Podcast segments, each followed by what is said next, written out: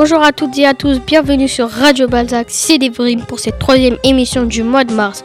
Nous sommes ravis de partager avec vous de nouvelles informations. La semaine prochaine, c'est la semaine de la presse et des médias. Il nous tenait à cœur de décrypter pour vous l'actualité très prenante de ces dernières semaines. Au sommaire de cette émission, comment ne pas en parler la guerre en Ukraine, bien sûr, suivi de quelques témoignages d'enfants. Nous vous parlerons nous vous parlerons aussi du traitement de la formation côté russe cette fois. Ensuite, nous parlerons de cette hausse des prix du carburant que subissent les Français en ce moment. Enfin, nous parlerons un peu écologie à notre petite échelle. Dans un premier temps, puis nous élargirons la discussion avec ce que proposent les candidats à l'élection présidentielle. Des sujets aussi captivants les uns que les autres. Sans plus tarder, je laisse la parole à Mohamed. Bonjour Mohamed. Bonjour Devrim. Bonjour à toutes et à tous. Aujourd'hui, j'ai choisi de vous parler des réfugiés ukrainiens, des hommes, des femmes et beaucoup d'enfants. Depuis le début du conflit entre l'Ukraine et la Russie, près de 3 millions d'Ukrainiens ont fui leur pays. C'est ce qu'on appelle un exode. Les pays qui accueillent les Ukrainiens sont principalement les pays frontaliers, comme la Pologne ou la Roumanie, mais d'autres, aussi. Actuellement, 3800 Ukrainiens sont hébergés en France, le plus souvent par des amis ou des connaissances, comme nous l'indique le journal Libération du 12 mars. Les autres sont en transit vers d'autres pays, comme la Grande-Bretagne, l'Espagne ou le Portugal. Depuis le 22 février, les réfugiés fuient leur pays pour éviter les bombardements. Comment vivent les réfugiés en France? Eh bien, c'est très difficile pour eux. Les réfugiés ont besoin d'apprendre la langue française, d'avoir un logement, de la nourriture, et, et, des vêtements et des médicaments, pardon. Les enfants doivent s'inscrire à l'école et les parents doivent trouver du travail sans maîtriser la langue française. C'est très dur et pourtant indispensable pour commencer une nouvelle vie en France. Merci Mohamed pour cet éclairage du conflit sous l'angle des réfugiés. C'est à présent Kenza qui va nous en, dire un peu plus sur les enfants ukrainiens plus précisément, bonjour Kenza. Bonjour Debrim, bonjour chers auditeurs et auditrices. Et oui, effectivement, nous sommes intéressés plus précisément aux témoignages de ces enfants réfugiés. En voici quelques-uns parus dans mon quotidien du 10 mars. Olga, une jeune fille de 13 ans, élève de 4e, se confie. Je ne voulais pas partir, quitter ma maison, mon pays. Même si on entendait les sirènes et s'il fallait dormir dans un bunker, j'aurais préféré rester avec mon grand-père et ma grand-mère. Quand on nous était tous ensemble, je n'avais pas peur. En traversant la frontière, j'ai pleuré. Depuis, j'appelle souvent mon père et ma grand-mère en vidéo. Mon père est pompier. Il devait rester pour aider les autres, leur apporter de la nourriture et des secours. Léra, 13 ans, également nous dit. Le 24 février, je me suis réveillée pour aller à l'école. Mais un professeur nous a appelés pour nous dire de ne pas venir. J'ai entendu les sirènes d'alerte et j'ai vu des combats. Ma mère Ma mère ne voulait pas quitter Odessa car elle ne voulait pas laisser ma grand-mère. Mais mon père qui travaille en Pologne nous a obligés à partir car c'était trop dangereux. Le voyage a été très dur et, très long. On essaie de rejoindre mon père, mais certaines frontières sont fermées. On a pris des bus, un bateau et marché longtemps dans le froid. Ici, on est en sécurité. Les bénévoles nous aident beaucoup. Les Romains sont accueillants, ils nous donnent de l'espoir. Je souhaite de tout mon cœur que la paix revienne. Cette attaque n'a aucun sens. Certains Russes protestent contre la guerre. Ce sont nos frères, ceux qui nous attaquent sont nos ennemis. Merci Kenza d'avoir compilé pour nous ces témoignages très tristes d'enfants ukrainiens. Je donne, je donne, à présent la parole à Nassim qui va également nous parler de ce conflit, mais sous un angle différent. Bonjour Nassim. Bonjour chers auditeurs et auditrices, je vais vous parler de la propagande en Russie et de la tentative de propagande en Union européenne. Que signifie le mot propagande exactement? La propagande est une sorte de tromperie, ça peut être une image, un discours, un écrit destiné à tromper l'opinion des gens. En France, depuis le 2 mars, deux chaînes d'information russes RT et Sputnik ont été interdites dans l'Union européenne. Pourquoi nous, qui sommes un pays des droits de l'homme et du citoyen et de la liberté de la presse, nous faisons interdire des médias? Eh bien, l'Union européenne estime que ces deux chaînes d'information ne sont pas des médias objectifs, mais que, ce, sont des outils de propagande russe qui, en ce moment, tentent de justifier l'invasion de l'Ukraine. C'est d'ailleurs ce, ce que publiait le journal Franc-Tireur dans son numéro 17. Ces chaînes sont des médias gouvernementaux conçus dès le départ par Vladimir Poutine, non seulement comme des outils d'influence, mais également et surtout comme des armes dans la guerre de l'information contre les médias occidentaux.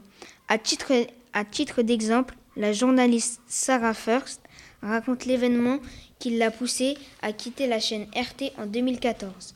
Cette année, un, un Boeing avait été abattu par des terroristes pro-russes armés par Moscou et la chaîne avait accusé le gouvernement ukrainien.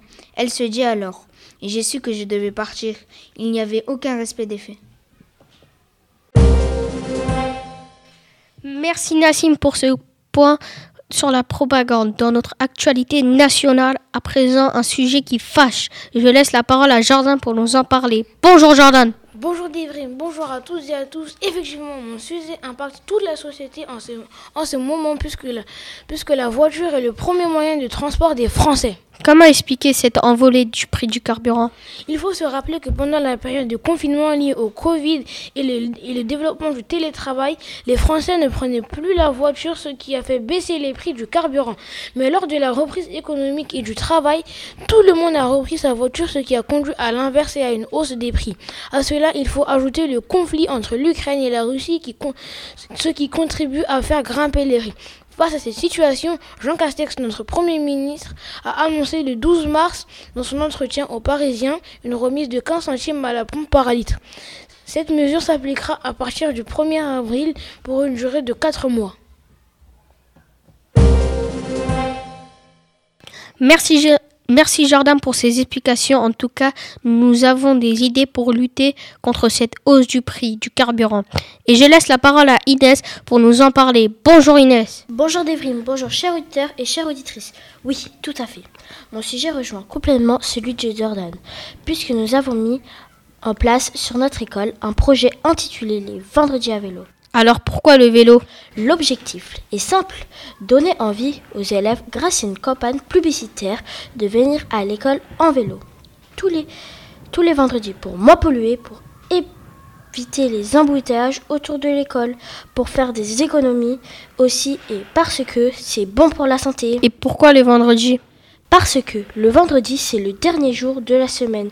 Tout le monde est de bonne humeur. Les parents quittent le travail plus tôt. C'est l'occasion de profiter un peu de ses enfants. Passer un bon moment avant d'entamer le week-end. Je vous propose d'écouter la réaction de quelques parents et enfants au micro d'Ismaël. Bonjour madame. Bonjour. Que pensez-vous de nos affiches publicitaires pour les vendredis à vélo? Euh, je pense que c'est très bien euh, réfléchi.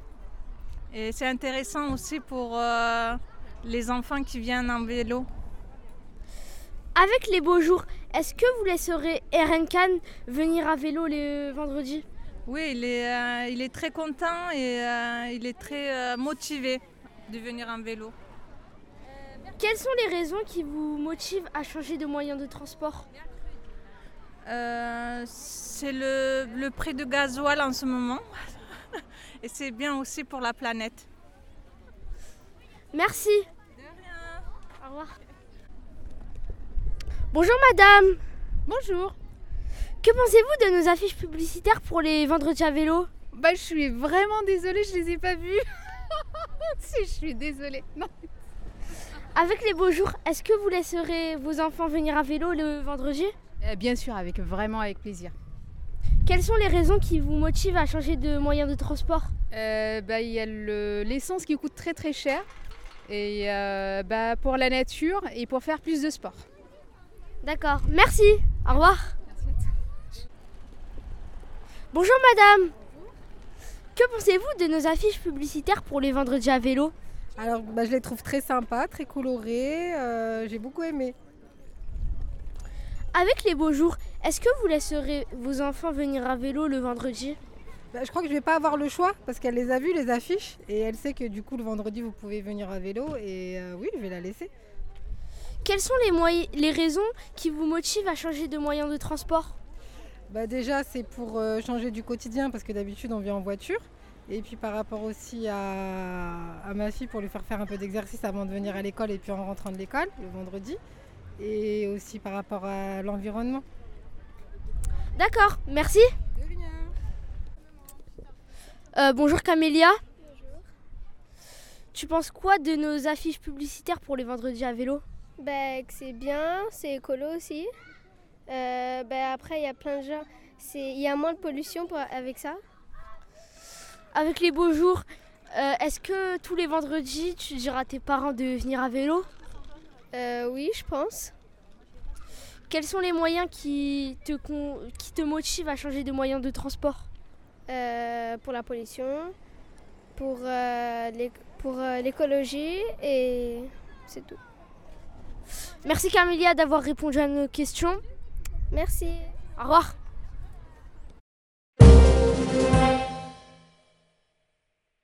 Merci Inès et Ismaël pour ce sujet. C'est super et c'est important que tout le monde puisse faire un petit geste pour la planète. Nous allons d'ailleurs parler écologie avec Khalil. Bonjour Khalil. Bonjour Devrim, bonjour chers auditeurs et auditrices. Aujourd'hui, je vais aborder les élections présidentielles, car comme vous le savez, nous approchons du premier tour qui aura lieu le 10 avril 2022. Nous nous sommes intéressés pour vous aux propositions des candidats en faveur de l'écologie. Je vous propose de faire un petit tour de leurs propositions. Anne Hidalgo, candidate à l'élection, propose de taxer les multinationales et d'instaurer un ISF destiné à financer la protection de l'environnement. Qu'est-ce qu'un ISF Cela signifie impôt sur la fortune. Cela pourrait aussi financer un tribunal international qui pourrait sanctionner les crimes d'écocide, c'est-à-dire contre l'écologie. Valérie Pécresse souhaiterait demander aux loueurs de voitures de passer au tout électrique en 2030. Elle dit également vouloir relancer de grands projets de trains, TGV et lignes régionales. Elle souhaite mettre l'accent sur le recyclage des déchets ménagers et des téléphones usagés. Fabien Roussel dit vouloir rendre gratuits tous les transports collectifs urbains. Il développera les énergies renouvelables et le nucléaire. Alors nous écrivons, Emmanuel Macron n'a pas encore dévoilé son programme. Marine Le Pen, la candidate du Rassemblement national, propose peu de propositions. La première suggère d'interdire tout nouveau projet éolien, terrestre et maritime, et même le démantèlement progressif des parcs existants. Interdiction qui lui permettra de redistribuer les 25 milliards d'euros prévus pour les éoliennes en mer à des subventions pour le remplacement des chaudières au fioul. Jean-Luc Mélenchon, le candidat insoumis, s'est doté d'un ambitieux programme écologique qui prévoit notamment de baisser de 65% les émissions de gaz à effet de serre en 2030. Pour ce faire, le député propose de lancer un plan massif de 200 milliards d'euros financé pour le rétablissement de l'ISF et les taxes sur les entreprises polluantes soucieux de développer les transports en commun et les infrastructures cyclables. Éric Zemmour, enfin, souhaite interdire les constructions de nouvelles grandes surfaces à l'entrée des villages et des, villes. Il propose aussi un plan de dépollution des sols et d'établir une stratégie forestière nationale. Enfin, il existe une taxe carbone aux frontières et promet d'investir dans l'isolation thermique des logements et bâtiments industriels. Voilà ce petit tour qui n'est pas exhaustif. Je tiens à préciser qu'il s'agit bien sûr d'intentions et de propositions, mais que ça peut nous donner une idée de leur engagement sur leur sujet. Merci Khalil, merci à tous pour, ces sujets passionnants. J'aimerais juste terminer cette émission par la lecture d'un poème et pour dire à quel point la guerre est absurde. Je vous, je vous le lis. Aucun homme n'est une île, en tout complet en soi, tout homme est un fragment du continent une partie de l'ensemble. Si la mer emporte une mode de terre, l'Europe en est amoindrie. Comme si les flots avaient emporté un promontoire, le manoir de tes amis ou le tien. La mort de tout homme me diminue, parce que j'appartiens au genre humain. Aussi n'envoie jamais demander pour, pour qui sonne le glas. C'est pour toi qu'il sonne, John Donne. Voilà, merci d'avoir été à notre écoute. À bientôt pour une prochaine émission. Ciao